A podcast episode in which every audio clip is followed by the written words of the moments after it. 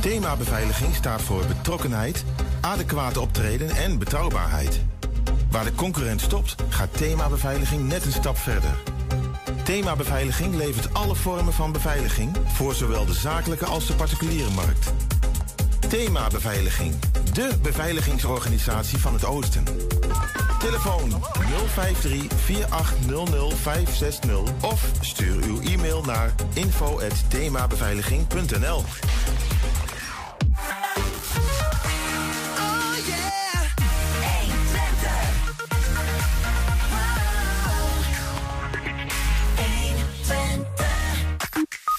Het Enschedeze Klachtencommissariaat bekritiseert en baanbrekend. Dat is de titel van een recent artikel van collega Ernst Bergboer.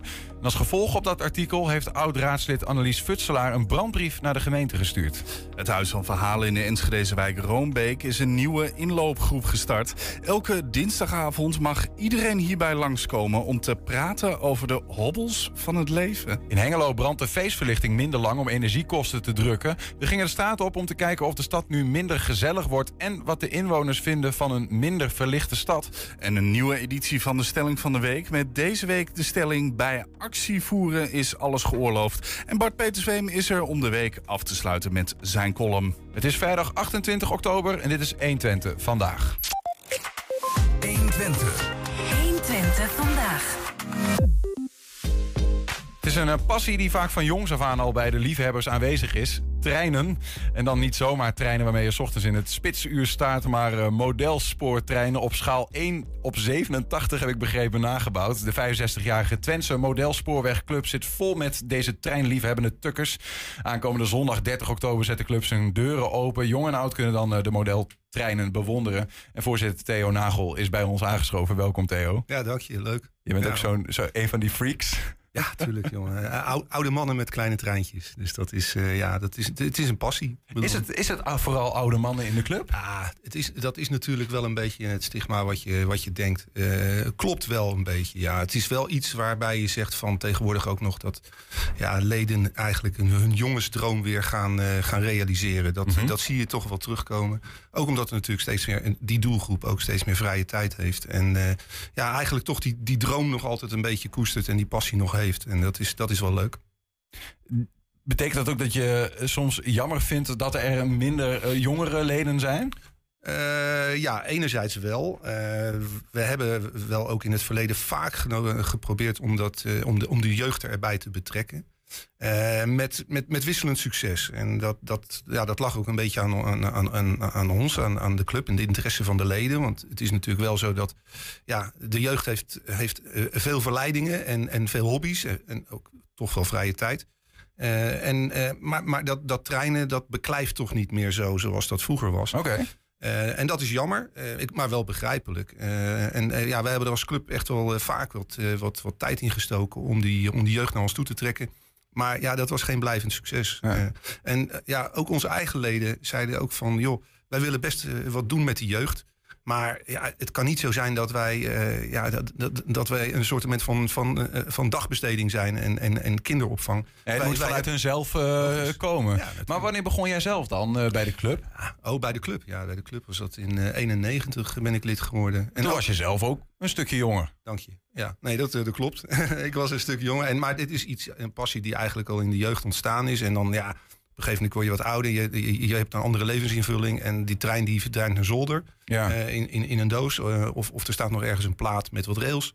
Eh, het heeft niet meer de prioriteit, om het zo maar eens te zeggen. En dan op een gegeven moment, dan, dan, nou, ja, dan komt dat terug. Dan, dan, en dan pak je dat op. ja. En eh, nou, dat was in 1991 eigenlijk met een, een, ook, eigenlijk met een, een, een praatprogramma... wat aandacht besteden aan de open dag van de Twentse Modelspoorwegclub. Ja. Dat was uit met Meta. Misschien ken je dat nog wel, Meta de Vries. Nou, dat is denk ik voor jouw tijd. Ja, ben er bang voor. 91, ja. hè? Ja, Ja, ja, nee, toen, was ik al, toen was ik er al wel, maar ik luisterde nog niet naar dit nee, soort niet naar Meta. Nee, nee, nee, op zondagochtend was dat. En, eh, en, en toen hoorde ik dat en ik dacht van, goh, dan ga ik eens kijken. We zaten toen aan de Daalweg in Enschede. Ja.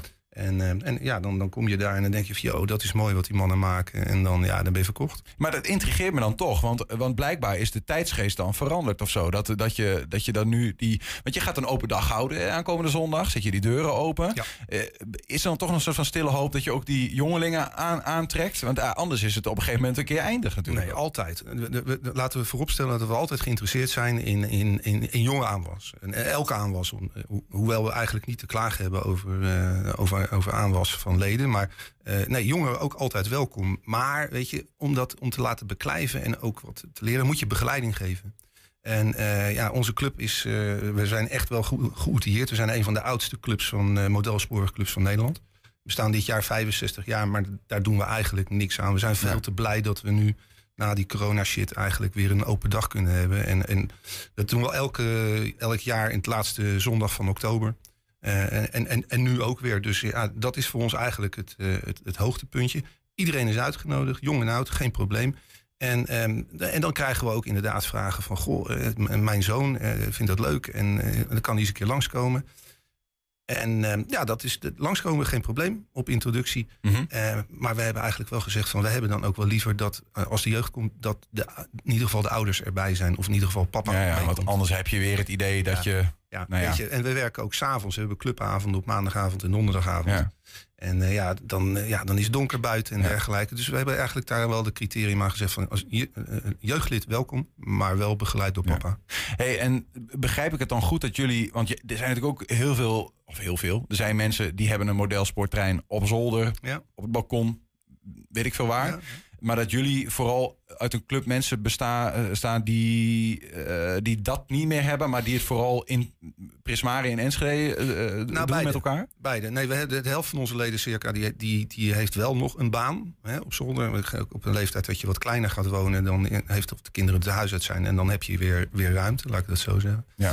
Dus de helft van de leden heeft, heeft wel een baan. En de andere helft die praktiseert dat eigenlijk de hobby bij ons op de club. En, en ja, kijk, wij hebben, wij hebben natuurlijk daar die hobby in, in veel meer faciliteiten en, en, en veel meer facetten dat je daar de hobby kan beoefenen. Het is, eh, ja, Iets zijn- meer eh, dingen dan thuis. Iets ja, meer iets ruimte. meer ruimte dan we thuis. Ja. De baan is ook iets groter dan thuis. Een Ja. 220 vierkante meter eh, baan. Dat is een kleine sportzaal, om het zo maar eens te zeggen. En, ehm, en, en, en die baan staat daar dan dus ook permanent. Onlangs, eh, nou, een paar jaar geleden, is er een, eh, een documentaire over jullie gemaakt door een aantal studenten van, eh, van Saxion. Om, een beetje om een, de indruk te geven van wat jullie daar dan met die club allemaal doen. Even kijken, stukje.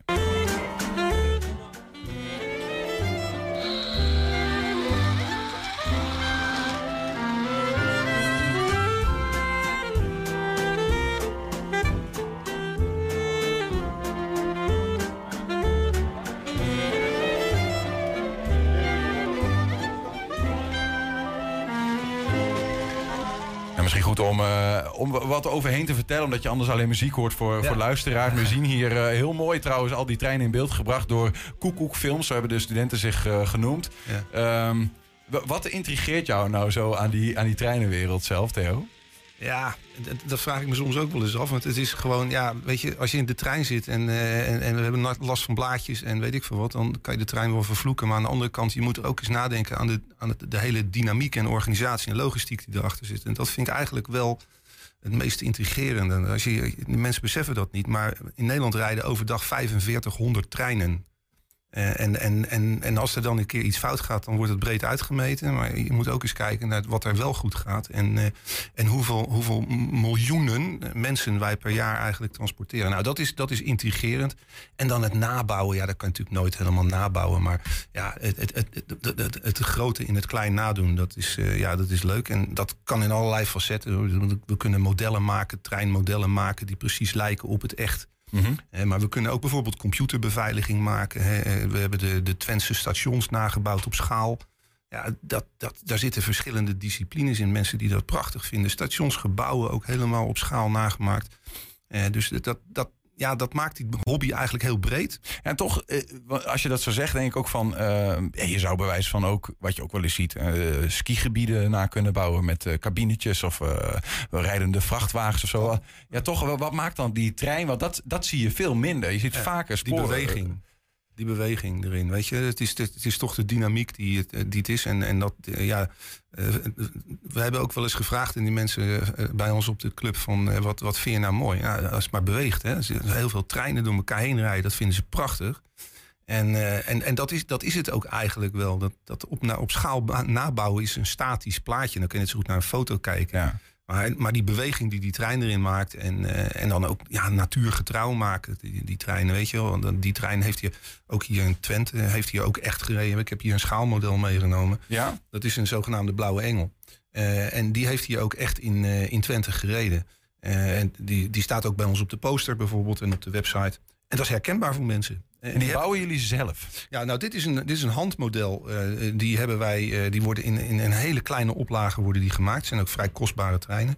Eh, maar we maken ook, we bouwen ook zelf materieel. Niet veel hoor, want Nee. het is echt, de, de industrie is tegenwoordig wel zodanig dat je tegen een be- redelijk betaalbare prijs zo'n model kan kopen. Ja. ja maar het is toch leuk, denk ik, ook om het zelf te bouwen. Dat is een onderdeel van... Ja, want ik begrijp ook, jullie hebben verschillende rollen. Hè? De ene maakt een boompje en de ander de- dit en dat. Ja. Ehm, eh, ja, het is een een breed facet natuurlijk. Maar als je die treinen kunt kopen... Ja, je kunt op een gegeven moment alles wel kopen. En alles, eh, waar zit voor jou vooral de lol? Eh, voor mij zit de lol eigenlijk in de besturing van het verhaal. Dus echt Ja. de, computerprogramma's die we erachter hebben, zodat die treinen niet op elkaar knallen. Net als, net als in het echt. Ik bedoel, in het station gebeurt dat ook niet. Dus daar zit dus wel een soort masterplan achter. Nou, dat, dat vind ik, dat vind ik eh, fascinerend om dat te doen. Ja, en ook het rijden van die, van die treinen door het landschap heen. Dat, is, dat, vind, ik, dat vind ik echt prachtig. Weet je. En dan, nou ja, dan ben je de kleine jongen. Dan sta je als kleine jongen langs de, langs de sloot van de spoorbaan. En dan dang, dang, dang, komt, het, komt die trein langs. Ga je echt even een andere wereld in als jij op die avonden van de, van de club... eh, of, of, of, niet of altijd, is dat te ingewikkeld? In de, Nee, nee, nee. Nou, dat, weet je, nou, weet je, eigenlijk, weet je, dat is helemaal geen probleem. Iedereen heeft een droom. Dat is helemaal, eh, helemaal geen punt. En, en soms, het, het is een stuk ontspanning. En als, zo'n, eh, als wij zo'n rijavond hebben, of in dit geval tijdens de open dag, als al eh, meer dan eh, 25 treinen tegelijk rijden. Ja, dan, dan, dan denk je van, eh, ja, dat is toch wel. En, en je zoomt dan in op dat stukje landschap, wat heel mooi kunstig gemaakt is. En je ziet die trein langskomen. Ja, dat is gewoon hartstikke mooi. Dat is fascinerend. We hebben, we hebben deze video heb je nou bijvoorbeeld laten zien, maar we hebben op YouTube nog een flink aantal andere video's staan. Waarbij je gewoon echt niet het verschil kunt zien of je nou zelf langs de echte spoorlijn staat of Ja. bij ons op de modelbaan. Het is gewoon, het is gewoon hartstikke leuk. Aankomende eh, zondag, eh, geloof ik ongeveer. Hè? Nee, vanaf 10 uur. Vanaf 10 uur Ja, tot van 4. 10 tot 4. Ja. Eh, dan, dan openen jullie de deuren. Jullie Ja. zitten in eh Prismare, het buurthuis in Roombeek. Ja, ja hier ook, hè? Wat, wat, wat gaan we aantreffen als we daar komen zondag? Wat gaan jullie eh, laten zien of wat kunnen we zien? Nou, ehm, eh, ik zeg al, we, we, hebben- we hebben eh, drie jaar zien- hebben we eigenlijk geen open dag gehad. En nu, na de corona, hebben we het, het weer. Dus we hebben eigenlijk wel gezegd van jongens, we, we willen niet al te groot uitpakken, want dat heeft geen zin. Ehm, we zijn al blij dat het weer mogelijk is. Dus wat, wat we doen, we, we doen het op een bescheiden schaal. maar toch heel veel te zien. En natuurlijk, onze eigen clubbaan is vol in bedrijf, van, van 10 tot 4. Eh, en eh, ja, ik zeg al, 25 treinen rijden daar continu. Er lopen ook 25 machinisten van ons rond, om het zo maar eens te zeggen. En ieder bestuurt zijn eigen trein. Dat is, Hoeveel zijn er in totaal eigenlijk in de club?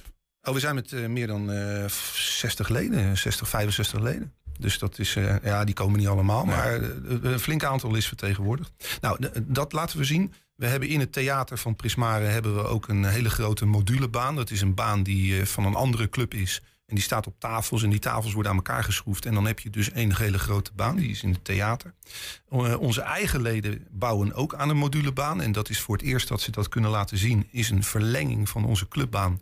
En, en dat, eh, ja, dat, daar, zie je verschillende fases van hoe je nou zo'n treinbaan bouwt. Hè. Dus een stukje landschap, en, eh, maar ook alleen maar het stuk spoor. Dus je, je kan daar een beetje een beeld krijgen van de facetten van de hobby. Dan is er verder nog een, eh, een kleine beurs een, eh, waar, waar, waar treinartikelen te koop worden aangeboden. Ehm, en er worden wat demonstraties gegeven. Dat, dat, eh, onder andere bomen bouwen, dat is, dat is hartstikke leuk. Vinden mensen prachtig om dat te zien. Hoe mensen, onze leden dan in dit geval, bijna een dag doen over het maken van een miniatuurboompje. Maar dan ziet het er ook wel heel erg donders echt uit. Ja, ja. Maar dat vind ik nog best snel trouwens. Een, Ja. eh, een dag dan eigenlijk, als ik het zo bedenk. Ehm, aankomende zondag, eh, 30 oktober, voor alle eh, duidelijkheid, van 10 tot 4 dus in ehm, het Theater Prismara of in het buurthuis eh, hier in Enschede in Roombeek. Eh, Theo, dankjewel. Heel veel plezier aankomende zondag. Ja, dankjewel. Ja, zometeen het Huis van Verhalen in de Enschedeze wijk Roombeek is een nieuwe inloopgroep gestart. Elke dinsdagavond mag iedereen hierbij langskomen om te praten over de hobbels van het leven. We zijn ook als podcast te vinden. Je vindt ons op alle bekende platforms. Uh, zoek het even op, 120 Vandaag. Of elke dag één uh, item uitgelicht. En dat heet dan 120 Vandaag Uitgelicht. 120.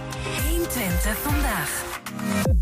Ja, activisten trekken momenteel steeds meer aandacht met een bijzondere vorm van protest. Om meer aandacht te zetten voor het probleem van klimaatverandering hebben ze zich vastgeplakt aan schilderijen, straten of zelfs talkshowtafels. Eerder deze week hebben activisten in Enschede de banden van verschillende SUV's leeggeprikt. Hoe ver mag activisme eigenlijk gaan? Onze collega Lorenz ging de straat op met de stelling van de week om erachter te komen wat Enschedeers ervan vinden. Ze gooien eten naar schilderijen plakken zich vast aan straten of zelfs talkshowtafels.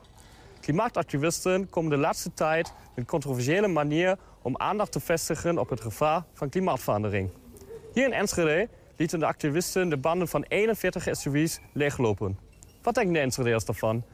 De stelling van de week is, bij actie voeren mag je alles. Ik heb een stelling voor jullie. Oké, kom maar op. Oké, bij actie voeren mag je alles. Zolang het zonder geweld is, Ja. vind ik van wel. Ja, vind ik onzin. Onzin, ja? Ja, meen ik serieus. Uh, dat klopt, niet mee eens, maar dat klopt. Nou, ik denk alles is wel heel veel. maar uh, ik vind dat, dat er best wel veel mag, ja. Niet meer eens. Nee? Nee, Hoezo er, niet? nee er, zijn- er zijn grenzen. Gewoon een beetje, een beetje rellen schoppen, toch? Leuk. Oké, ja. Tegen de overheid mag alles. Ehm, maar ja, nee, gewoon zolang je zorgt dat je niet te veel mensen benadeelt met je eigen wil doorvoeren, moet een beetje, beetje activisme en zo wel kunnen. Eh, nou ja, zolang je anderen geen pijn doet. Eh, ik vind niet dat je mensen pijn mag doen, Mhm. zeg maar. En verder, ja, ik- het is best wel breed. Ik denk niet dat je alles mag, zeg maar. Ja, nee, ben ik wel mee eens, maar ja, ik weet niet echt precies. En wat denk je dan over de, eh, ja, die klimaatactivisten die op, op de kunstschilderijen eh, eten gegooid hebben? Wat denk je daarvan? Nou, dat vind ik gewoon... Ja, nee, ben ik ook geen voorstander van. Nou, in ieder geval geen kunst vernietigen. Ja, ik ben het allemaal wel met die dingen eens die er nu gebeuren. Of zo. Dus ik heb daar persoonlijk niet zoveel last van. Dat ik denk, van, oh, nu gaat het te ver. Ik vind het eigenlijk wel goed waar, eh, waar iedereen voor opkomt nu. Ehm, maar ja, ik snap wel als er mensen zijn die wel zoiets hebben van... God, doe niet zo overdreven en eh, praat erover in plaats van zulke radicale, radicale dingen of zo. Maar ja, nee, voor mij persoonlijk valt dat wel mee. Maar daar doe je mensen geen pijn mee. Geen, je, je brengt geen schade aan.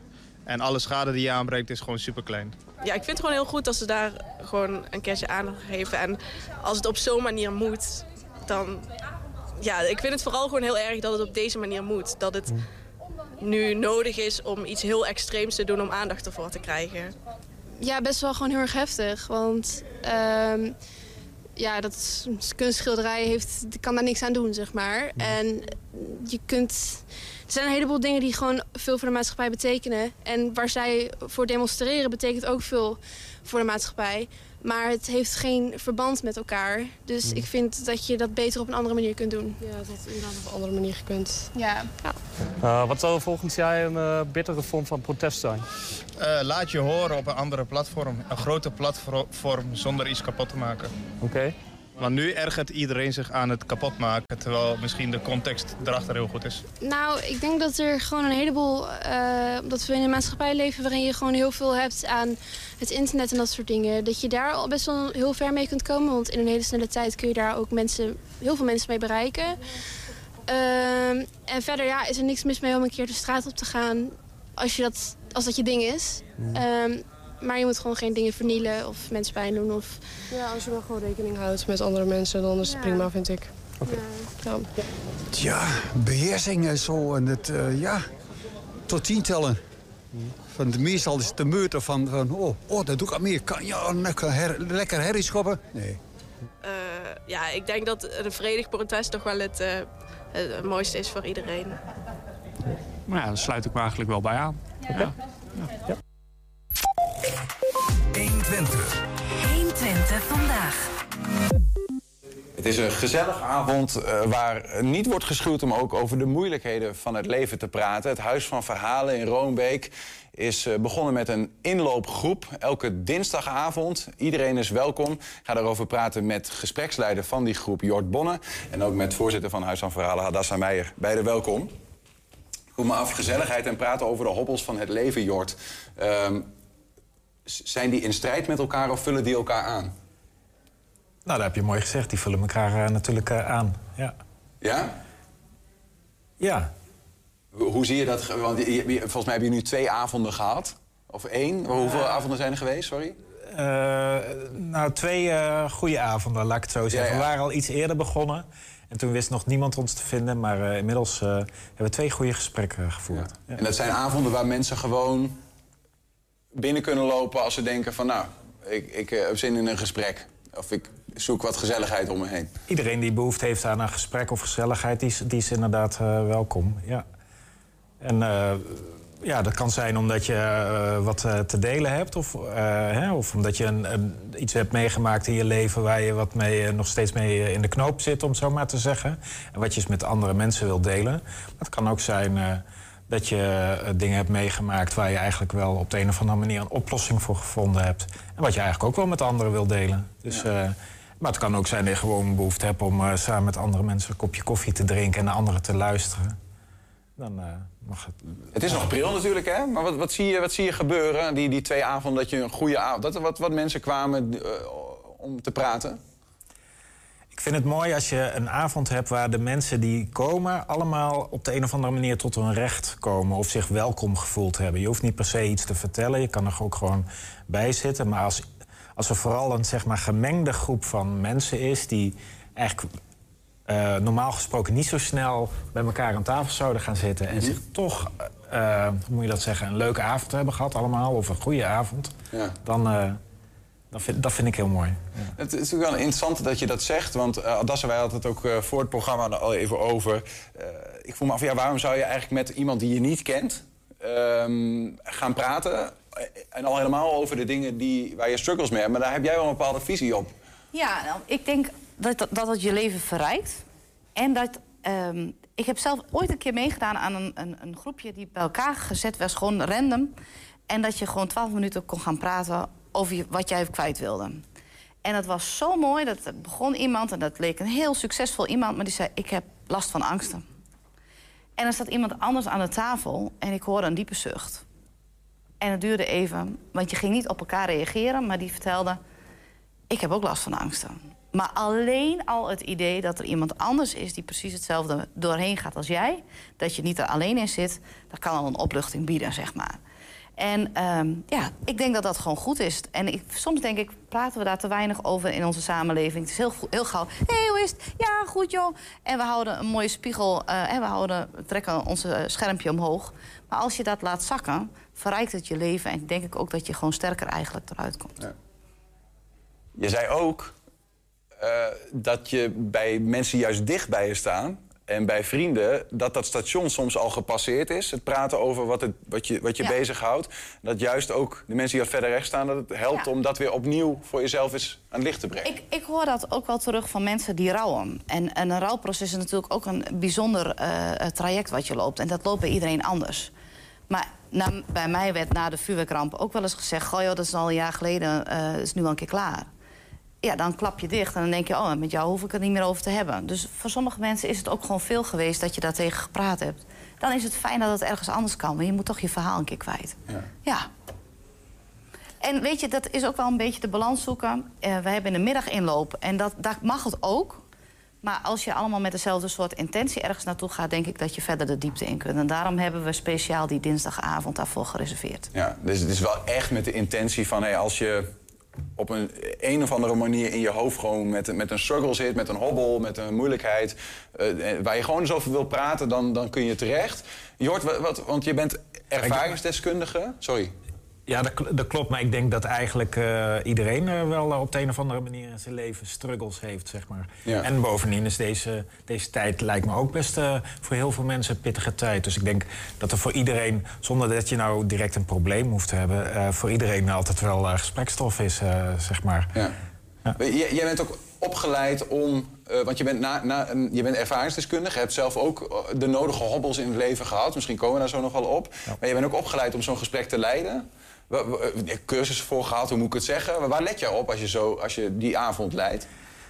Ik vind het heel belangrijk dat, eh, eh, dat zeg maar iedereen, wat, wat ik net ook probeerde aan te duiden, dat iedereen zo zijn ruimte heeft aan tafel.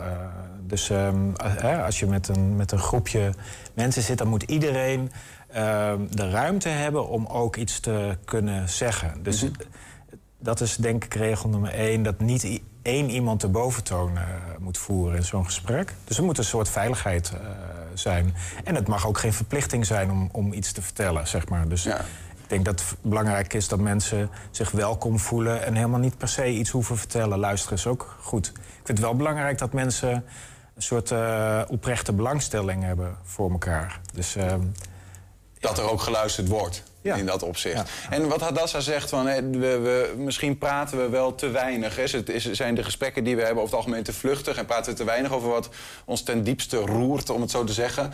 Ehm, waarom is dat eigenlijk belangrijk? Wat zie jij, hoe zie jij dat? Dat we in zo'n inloopgroep, of whatever waar... maar dat we erover praten met elkaar? Nou, ik denk als je in ieder geval als je echte struggles hebt in je, in je hoofd, zeg maar, dan, dan is dat inderdaad belangrijk om over te praten. Dan is het eigenlijk vaak juist niet zo makkelijk om dat je in je directe omgeving te doen.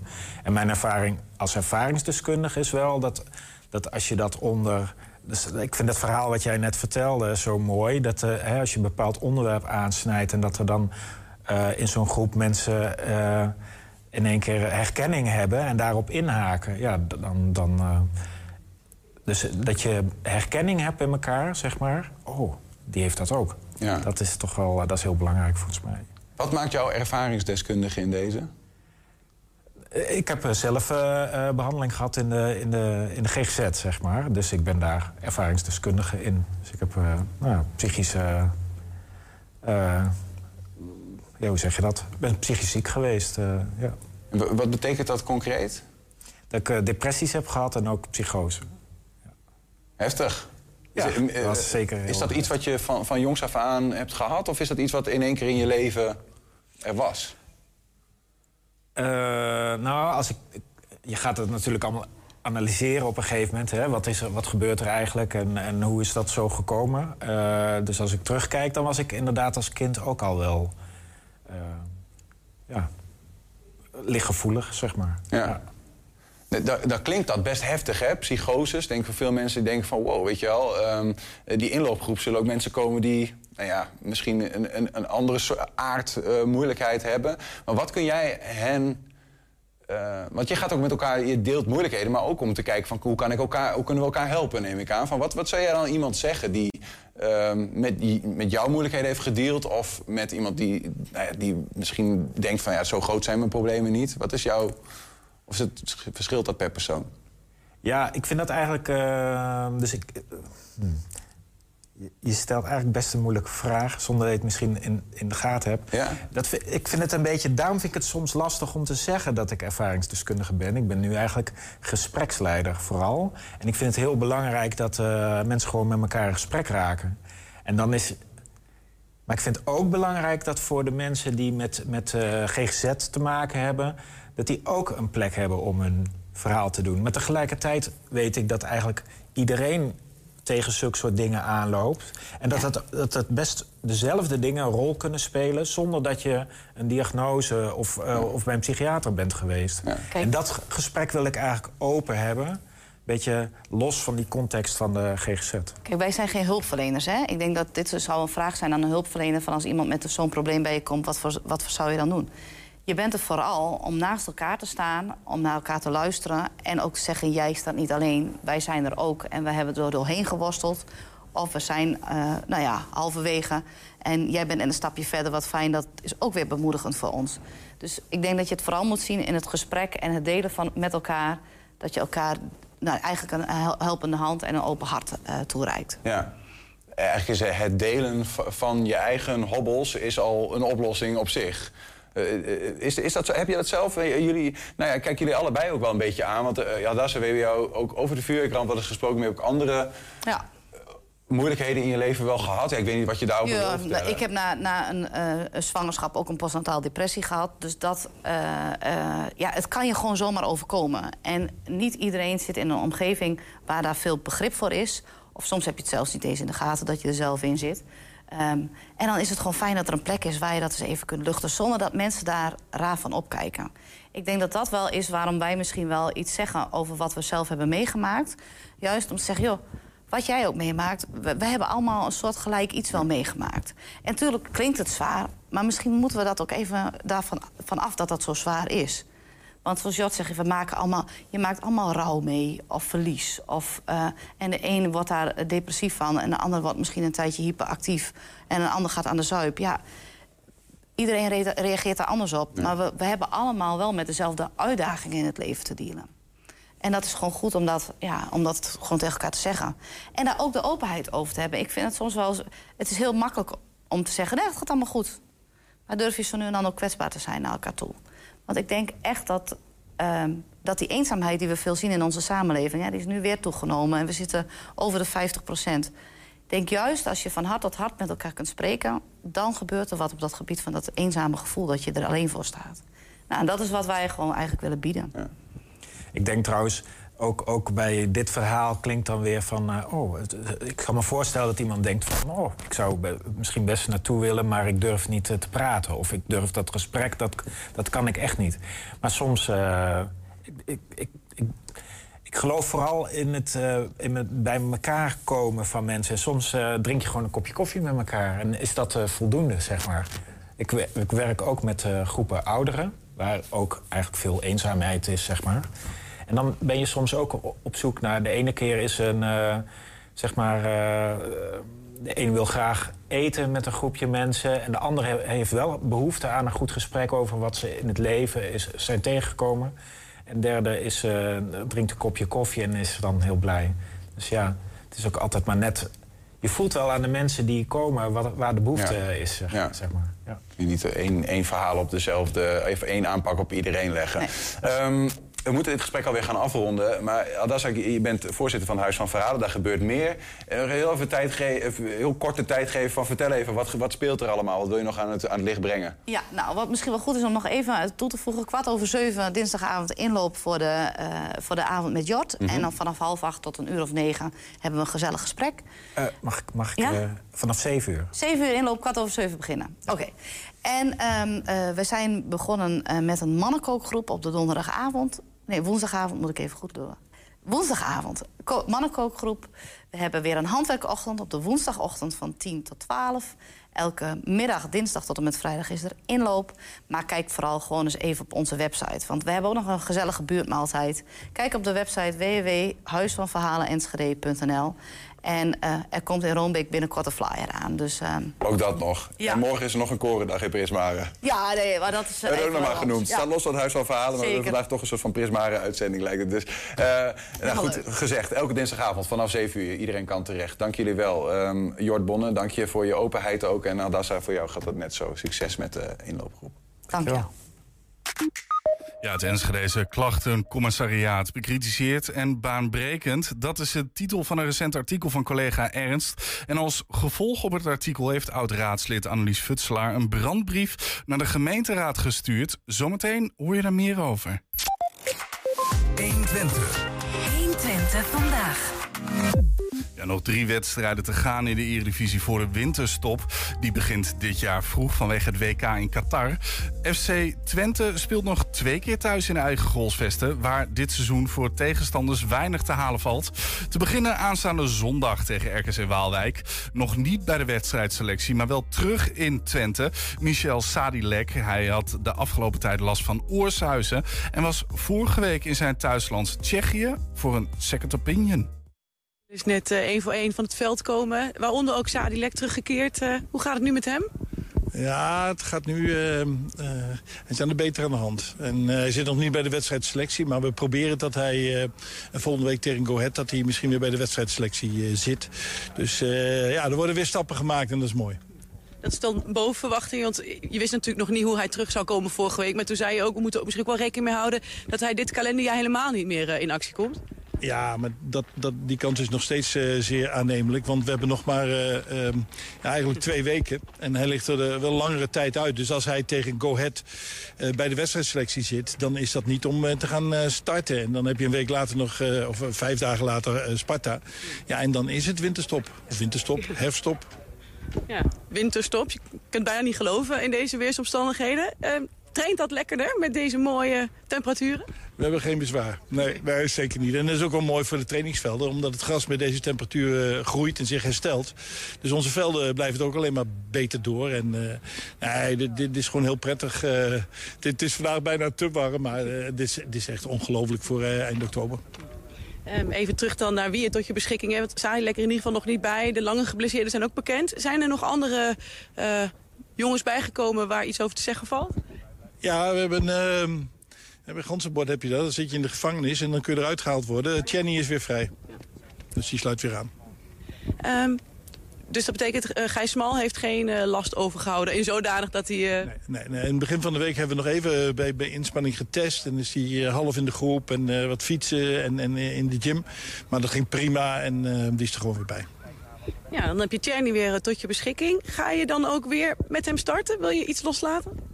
Nee, nee dat wil ik niet. Nee. Misschien dan één andere poging wagen. Ga je met dezelfde elf starten als vorig weekend? Dat zou kunnen. Dus soms laat je iets los, soms niet. Uh, over tegenstander van dit uh, weekend gesproken.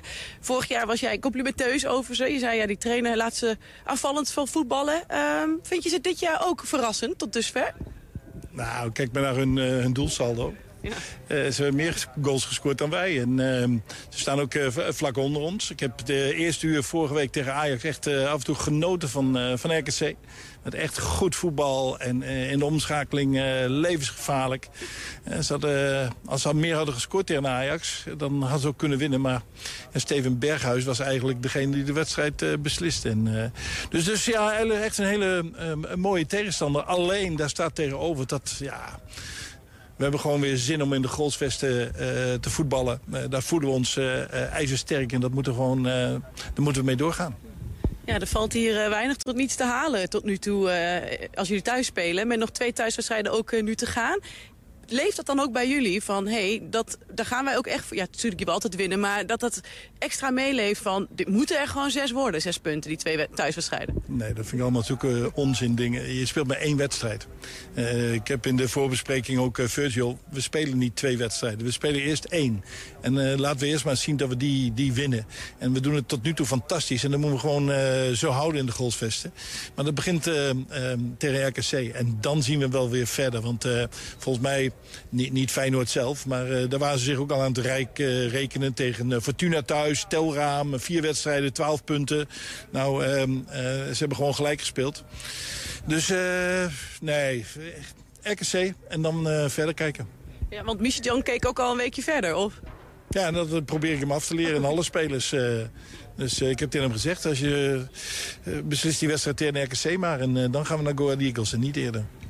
Misschien dan om het af te ronden. Vorig weekend pakte de uitslag op andere velden wel gunstiger voor jullie uit. Het, gat naar de tweede plaats is echt uh, klein.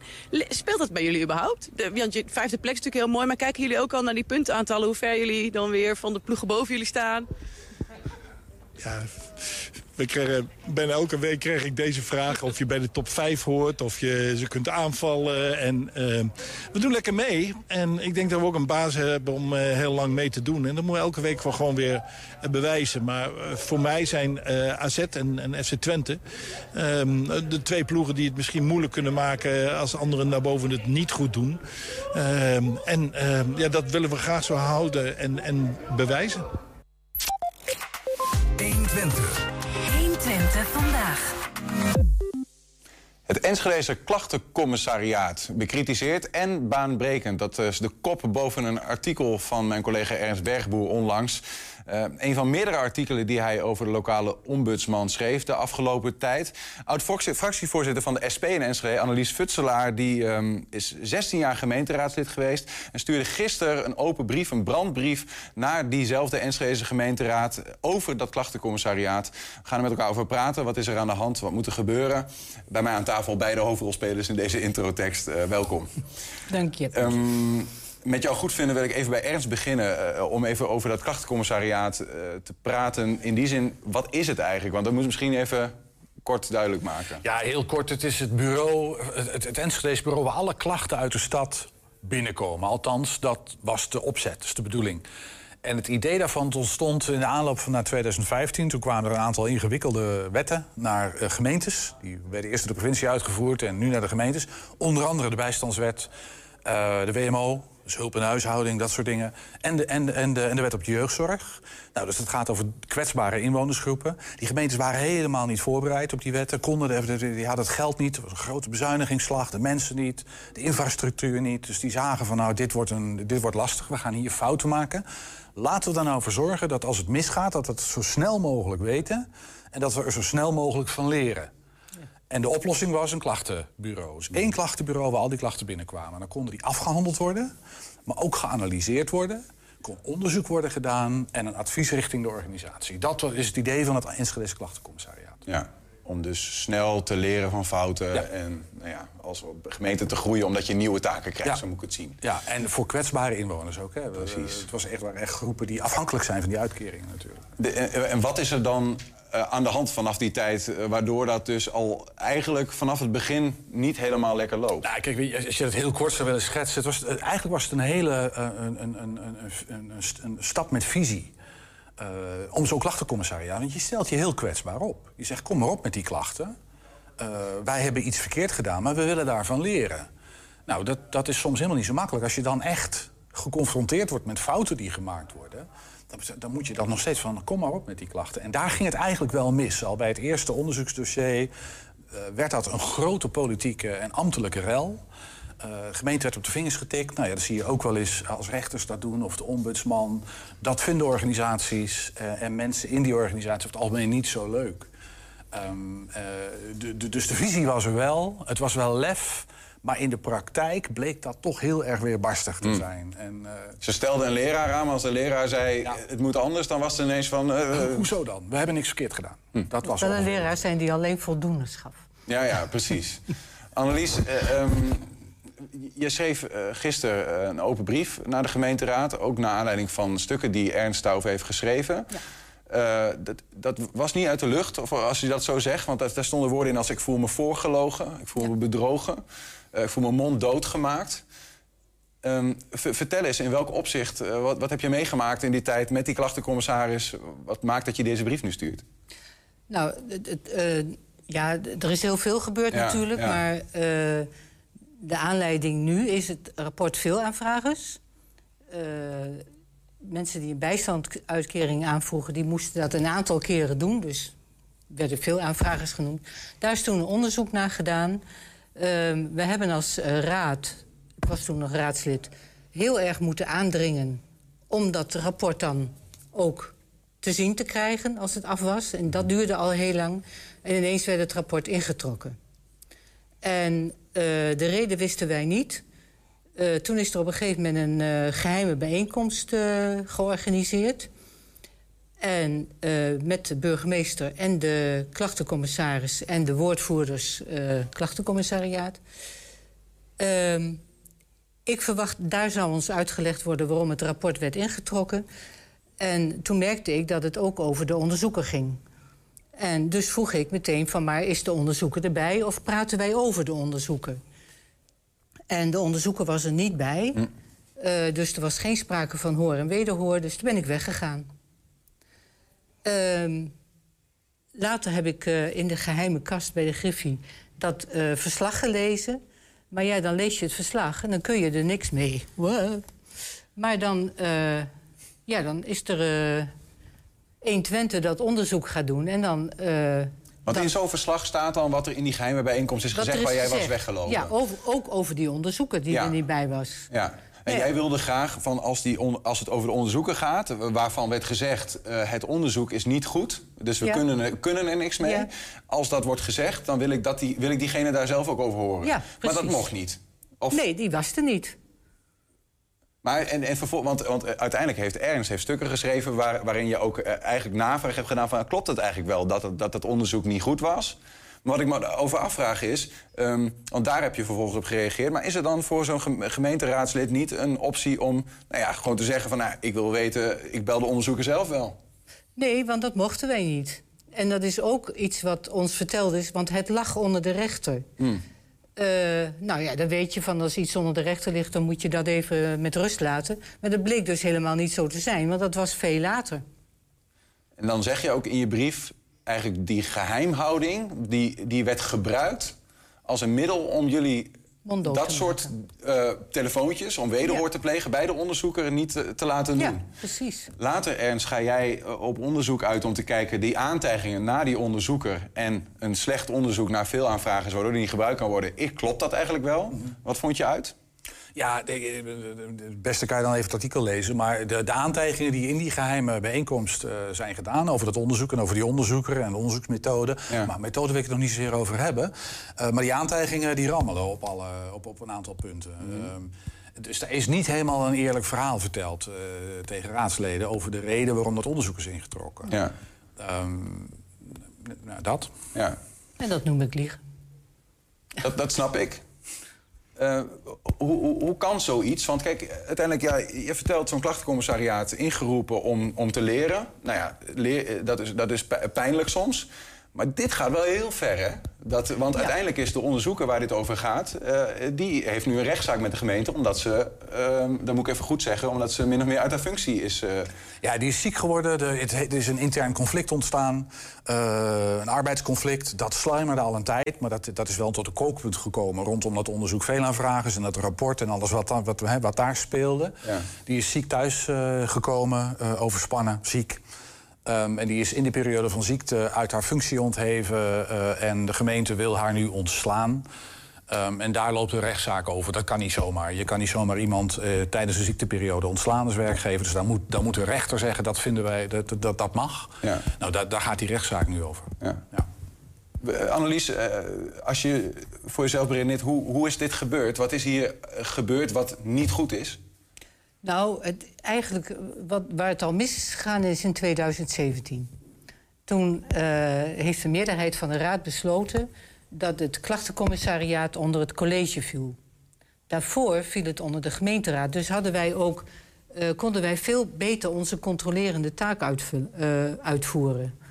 Als zo'n commi- zo'n, eh, commissariaat onder het college valt, ja, dan sta je eigenlijk min of meer als raad al buitenspel. Ja. Eh, Kort gezegd, de leraar eh, wo- wordt nu betaald door de leerling. En als de leerling het niet leuk vindt, kan hij zeggen... Ja, nou ja, kijk, eh, het college controleert dan zichzelf, zeg maar. Ja. En dat, ja, dat, dat, dat is een lastige, vind ik. Het is ook heel goed dat een raad ook een contro- haar controlerende taak uit kan voeren. Eh, bijvoorbeeld dat rapport veelaanvragers. Kijk, dat, dat is er niet voor niks geweest. Eh, is het werkelijk zo dat mensen, ik weet niet hoe vaak, moeten proberen om een bijstandsuitkering aan te vragen? Dat wil je als raad ook weten. En eh, daar is dat onderzoek toen naar gedaan. Nou ja, dat is dan ingetrokken eh, om reden die we genoemd hebben. Ja, en verder kun je er als raad dus niks mee. En eh, nou ja, er is goed onderzoek gedaan nu. Daar ben ik heel erg blij om. Maar ik merk ook dat er vanuit de raad, in ieder geval in het openbaar, heel weinig gebeurt. Wat er achter de schermen gebeurt, weet ik natuurlijk niet meer. Maar in het openbaar niet. Maar de bewoners lezen wel eh, de artikelen van, eh van 120. Die moeten dan toch ook denken van ja, wa- wat, wat gebeurt er eigenlijk allemaal? En er gebeurt meer wat niet zo prettig is om te horen. Dus als je nou wil dat bewoners vertrouwen houden in de overheid... Ja, dan moet je open kaart spelen. En dat gebeurt nu niet. En ik vind de, de eh, portefeuillehouder, de burgemeester, van nou, kom nou eens naar buiten. Vertel eens wat is gebeurd, zodat wij, dat ook de bewoners weten wat er is gebeurd.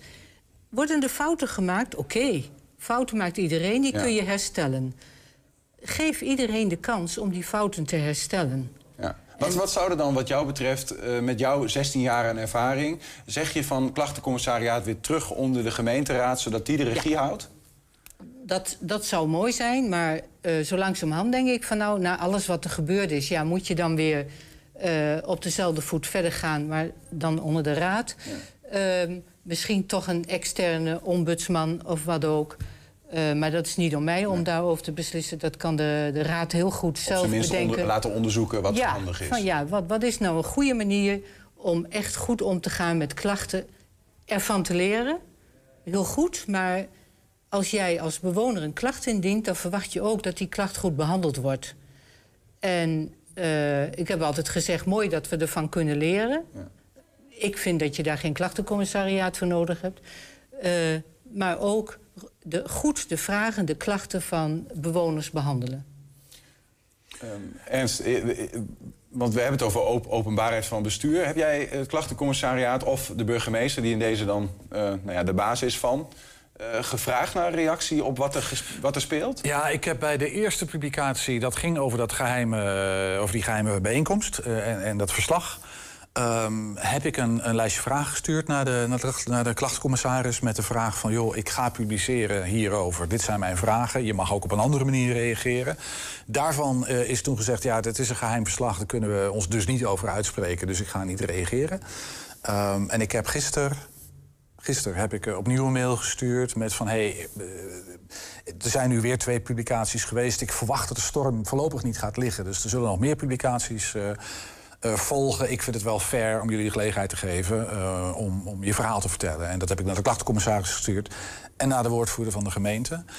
Tot op heden nog niks uh, op gehoord, maar dat kan natuurlijk nog komen. Want Het is natuurlijk belangrijk dat, dat, dat zij ook het podium krijgen om te vertellen. Zeker, maar het is kant. tegelijkertijd ook weer verweven met een rechtszaak die nog steeds loopt. Nou ja, dat zijn twee onderscheiden zaken. Hè. De, die, die rechtszaak is een exponent van iets dat... dat, dat, eh, dat, dat Vaker gebeurt. Ja, en het, het, het gaat nu vooral over het functioneren... en de positie en de plek en de legitimiteit van die klachtencommissaris. Ja. Eh, dat heeft op zich met die rechtszaak nog niet eens direct te maken. Ehm, eh, dan tot slot nog even daarover gesproken. Annelies zei net ook al van, eh, van een, oplossing terugbrengen onder de gemeenteraad. Misschien is dat niet handig. In ieder geval onderzoeken of er ook andere oplossingen zijn. Durf je daar ook iets over te zeggen vanuit jouw positie? Ik vind, het, ik vind dat best wel lastig. Ik denk inderdaad dat die positie onder het college... wat je ziet, zijn eigenlijk t- t- twee belangrijke dingen. Het ene is die positie onder het college maakt dat die in de afgelopen jaren... die verwevenheid van de ambtelijke organisatie met dat klachtenbureau steeds groter is geworden. Je ziet dat die ambtelijke organisatie heel veel invloed heeft op wat daar gebeurt. Dat zie ik ook in WO-verzoeken, artikelen over geschreven. Anderzijds, intern in het klachtencommissariaat liep het ook niet lekker. 2019 heeft eh, de, de directie van de gemeente ingegrepen, een externe coach erbij. Dat rommelde ook al een tijd. Dus er zijn twee dingen die, die niet hebben. Nou, dat, dat moet gerepareerd worden, sowieso belangrijk. Dus die positie van het klachtencommissariaat is heel belangrijk. Uh, wat ik nou lastig vind, is dat als je het extern uh, organiseert, zou ook kunnen, hè. Ik denk waar wij allemaal naar verlangen, dat is ook waarom ik dit soort artikelen schrijf hoor, is, is, een, is een oprechte, open, transparante overheid. Die, uh, die, die, die, die, eerlijk antwoord geeft op vragen, die het eerlijke gesprek met pers, met de samenleving aangaat. Ja. Dat blijkt gewoon heel erg moeilijk. Dat klachtencommissariaat vond ik daarin, en vind ik nog steeds, een heel mooi instrument. Want dan hoor je uit de stad wat er gebeurt en daar moet je wat mee. Dan moet je met de billen bloot. Een beetje aangeven, dat dit loopt niet lekker, gaan we anders doen. Nou, ik, ik, ik zou heel erg graag willen dat, dat dat ook echt gaat gebeuren. Want daar hebben we behoefte aan als samenleving. Want onze ja. democratie gaat een beetje kapot aan wantrouwen in de overheid. En dat wordt voor een deel zelf georganiseerd. Dat kan je, daar kan je wat aan doen. De gemeenteraad is de, uiteindelijk de baas in de stad. Um, Annelies, je schrijft... Ja, maar niet over het klachtencommissariaat. Nou, maar misschien kunnen ze wel het systeem veranderen. Ja, nou, dat zou mooi zijn. Maar daar heb je wel een meerderheid voor nodig. Wat verwacht je? Wat jouw brief gaat doen? Weet je er al iets van? Weet nee, je... ik, uh, de, het, het is uh, heel stil. kan ik wel zeggen. Het kan stilte en, voor de storm Dat vind zijn, ik heel ja. lastig, want, uh, want ik, ik denk niet dat het in het stadhuis zo stil is, om het uh, maar even zo te zeggen. Uh, maar ja, die, die transparantie, transparantie, ja, dat is zo belangrijk, oh, wat, wat, wat Ernst ook net noemt. En, uh, maar ook de controlerende taak van de gemeenteraad. Kijk, als je. Uh, wij kregen overzichten, dat zal nu misschien nog zo zijn, maar dat weet ik niet zeker. Overzichten van uh, de klachten. Waarover? Nou, dan kun je ook uh, als uh, controlerend gemeenteraadslid, zeg maar, denken van verdorie, er zijn wel heel veel klachten op dit uh, terrein. daar kun je vragen over stellen en dan kun je met z'n allen bedenken van, nou, hoe kunnen we dit nou verbeteren? En als we, als we daar plannen voor hebben van, werken die? Ja, dat, dat lukt nu gewoon niet. Nee. En dat vind, ik, dat vind ik echt heel erg jammer. En ook een gemiste kans. Ik heb toen daar ook tegen gestemd dat het eh, klachtencommissariaat onder het college zou vallen. Ja, en, eh, en terecht blijkt nu. Ja. Nou, Helaas. Eh, gezien de omstandigheden eh, lijkt, dat, lijkt dat in ieder geval eh, dat er nog wat verbetering kan, kan geschieden. Ehm Annelies, dank je wel voor dat je hier even dat verhaal wilde vertellen. Je ondertekent je brief met een bezorgde burger, want gemeenteraadslid ben je niet meer, maar Ja. vanuit die positie en met de ervaring die je hebt. dank voor die, ehm, Ja, die notie. bezorgde burger, ja, daar moet je dus wel heel erg serieus mee omgaan, hè, vind ik. Absoluut. Nou ja, uiteindelijk eh, is de burger degene waar het om gaat, de inwoner. Ernst, ook bedankt voor het aanschuiven en voor het uitleggen. Graag gedaan. Zometeen terug van weg geweest de column van Bart Peter Zweem. 120. 120 vandaag. Ja, in heel Twente hangt inmiddels de feestverlichting weer in de winkelstraten. En op een aantal plekken gaan, gaat die minder lang branden vanwege de hoge energiekosten. Zo zal in de binnenstad van Hengelo de verlichting zo'n 8,5 uur korter branden per dag. 120-verslaggever Olivier ging op pad om te kijken of de stad nu minder gezellig wordt... en wat de Hengeloer vindt van een minder verlichte stad. En dan wachten we nog even, want als het goed is zit er geluid onder deze video. En dan eh, Steeds meer in de portemonnee. gaan we gewoon, heeft al ruim 15 jaar dezelfde kerstverlichting hangen. Maar die zal in tegenstelling tot vorig jaar nu 8,5 uur minder per dag branden. Dat is om de energie te besparen. En wij zijn nou benieuwd, wat vindt Hengelo daar nou eigenlijk van? Wat vindt u van de kerstverlichting hier in Hengelo? Oh my god. Oh my god. Ik vind ze leuk. Nou, ik vind de kerstverlichting gewoon goed. En gezellig altijd in de winter. Nou, dat vind ik buitengewoon gezellig. Ik denk ook dat dat eh, zeker moet blijven. Eh, ik begrijp wel dat er eh, dit jaar wat, wat steden zijn die eh, de kerstverlichting of weglaten... of in ieder geval een uurtje later aanzetten en een uurtje eerder uit. Ze branden nu 8,5 uur minder inderdaad. Wat vindt u daarvan? Ja, dat vind ik dus niet goed. Nee, ik zou zeggen, doe ze gewoon aan voor de gezelligheid van de mensen. Want zo'n mooie tijd is het op dit moment niet. Ja, ik vind dat het wel kan eh, één keer per jaar. Vooral, er zijn redenen dat we kerst vieren. De reden dat, dat we dat doen is omdat het, nou ja, we, we strijden tegen de depressie van de winterdepressie. Heel veel mensen zijn alleen. Ik denk dat de, brandjes, de lampjes br- branden heel veel mensen heel veel geluk brengen. En ik vind dat meer waard dan die paar ampère, paar watt, wat je, noem het, wat je, wat je dan bespaart. Ik snap de redenering om het minder, eh, minder vaak te laten branden in deze tijd. Ik denk dat iedereen moet laten zien dat het moeilijk is. Doen jullie eh, zelf nog dingen om de energiekosten laag te houden? Ehm, nou, ik ga wel elke dag gewoon met de bus en trein naar school. Mm, maar... En jij? Ja, energiekosten bedoelt u gewoon thuis en zo? Ja, gewoon extra dekens en zo in plaats van eh verwarmen of draaien. Trui aan of zo. Ja, precies dat. Korter douchen. Eh, energiezuinige, hoe noem je die, eh, lampjes. En met de kraam hebben we dit jaar ook geïnvesteerd eh, om heel veel eh, gloeiverlichting te vervangen voor LED.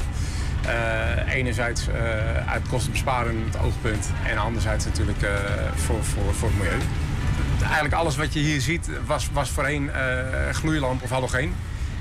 Alle verlichtingen in de klep hebben we vervangen voor LED. We hebben hier alle verlichtingen weggehaald en een LED-stripje gemaakt. De spotjes hebben we vervangen voor LED. Ehm, dus eigenlijk alleen de, de buitenverlichting is, is nu nog of, van gewone verlichting. Maar die wordt van de winter eh, vervangen voor LED. En is eigenlijk alles LED. Hengelo is het eigenlijk wel met elkaar eens. Ja, het is gewoon een gezellig sfeertje. En het past goed bij de december-november maanden, die kerstverlichting. Het is natuurlijk wel belangrijk om de energiekosten laag te houden. Dus ik ga nu ook naar huis om mijn lampen uit te doen.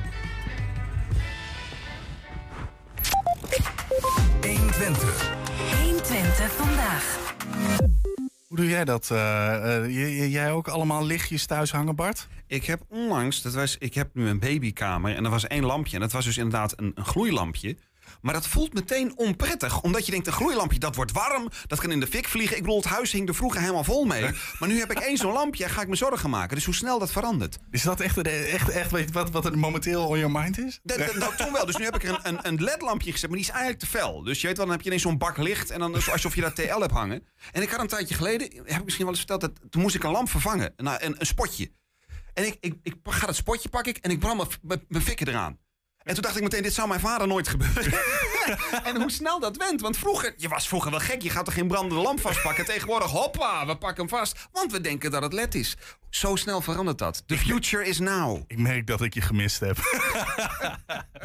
ik heb mij ook gemist. Dank. Bart, the floor is yours. Beste luisteraar, daar was ik weer. Ik was even weg in verband met wat gebeurtenissen rondom de geboorte van mijn kind. En nou zeiden ze bij 120 al tegen mij: ja, dan weten wij wel waar de komende tijd je columns over zullen gaan. Nou ja, zeg. Ik kan als columnist niet alleen over baby's schrijven, maar ook prima over andere dingen. De brutaliteit. Over andere dingen er zijn genoeg dingen. Bijvoorbeeld over het belang van slaap. Of over de realisatie dat mijn pols heel geschikt is om warm en koud te voelen. Nooit geweten. Of over het vraagstuk hoeveel was genoeg is om een wasmachine te laten draaien. Dat zijn allemaal prima onderwerpen. Want ik weet ook wel dat er in de wereld veel belangrijkere dingen gebeuren dan een nieuwe baby. Al is het wel jammer dat ik het dan niet over beschuit met muisjes kan hebben. Want de kraamzorg die leerde mij dus dingen die ik nog niet wist. Bijvoorbeeld om beschuitjes met muisjes niet te bestrooien vanuit het pakje muisjes met zo'n tutje. Nee joh, dat kan veel beter. Ik moet een bakje gebruiken waar ik dan de muisjes in doe en dan het beschuitje ondersteboven daarin drukken, zodat het dan in één keer belegd is. Fantastisch idee! Ik heb het geprobeerd. Ik druk dat beboterde beschuitje er zo in, haal hem naar boven, maar dan zie ik niet geen fatsoenlijk. Ik zie dan geen fatsoenlijk belegd beschuitje, dan zie ik eerder een soort maanlandschap met muisjesloze kraters. Daar zijn alle muisjes spontaan naar de van dat beschuitje gemigreerd. Dan zie ik een heel zuinig, vrekkig, goedkoop beschuitje. Als ik dat aan bezoek aan zou bieden, gaan ze me denk ik spontaan financiële hulp aanbieden. Wie heeft dit muisjes in bakjes systeem bedacht? Maar ik geef aan na één keer niet op. Als een soort stempelmachine sta ik die beschuitjes in die bak met muisjes te rachen. Ik denk dat op deze manier ook paneermeel is uitgevonden. Tot ik bij toeval een beetje uitschiet en een licht draaiende beweging maak en er meer muisjes blijven plakken. Dus die draaiende beweging is de sleutel. Dit is een beschuit met muisjes. Ik voel me een meester, een beschuit, stempelaar, professional. Tot een vriend op kraambezoek een opmerking maakt over het karig belegde beschuitje. Ja, natuurlijk is dat karig, want muisjes die blijven alleen plakken waar er boter op zit. Je houdt dat beschuitje immers ondersteboven, de rest valt er dan vanaf. De muisjes plakken niet op elkaar. Of ik moet er nog een extra laag boter op doen, waarmee ik alle tijdswinst van het gebruik van zo'n stempelbakje überhaupt kwijt ben. Dit systeem zuigt. Wie heeft dit bedacht? Waar is mijn pakje met tuutje? Maar over beschuit en muisjes ga ik het dus niet hebben, want ik ben een columnist met principes. Ook al is mijn geheugen een klein beetje een zeef de laatste tijd, daar schijnt slaap invloed op te hebben. Wat is er de afgelopen maand überhaupt gebeurd? Nou ja, ik heb de oorlog in Oekraïne gezien, energieprijzenproblematiek, een premierwissel in Groot-Brittannië en nog een boel kleine dingen, maar die zijn gewoon niet blijven plakken. Die weet ik niet meer. Wat wel is blijven plakken zijn de beelden van klimaatactivisten die zichzelf vastlijmen aan kunstwerken en talkshowtafels. Twee componenten, lijm op de handen en dan maken ze zo'n draaiende beweging. Alleen worden ze toch altijd weer losgemaakt. Dat doet me toch ergens aan denken.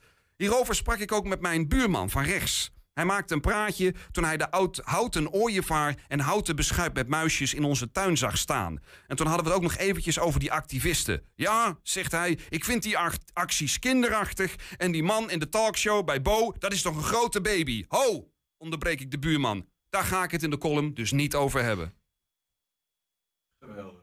Dat, dat hij toch weer die beschuit met muisjes en de, en de activist bij Bo op tafel uh, samen weet te brengen. Ach, dat, Misschien heeft die man gewoon een beetje beschuit met muisjes nodig. Nou ja, wie ook wel beschuit met muisjes nodig heeft, die ken ik. Die zit hier. Ik hoop dat Bart er eentje voor ons mee heeft gebracht. Ja. Maar dat weten we niet. Komen we zo achter. Jij gaat wachten net zo lang tot ik dat zeg, hè? Nee.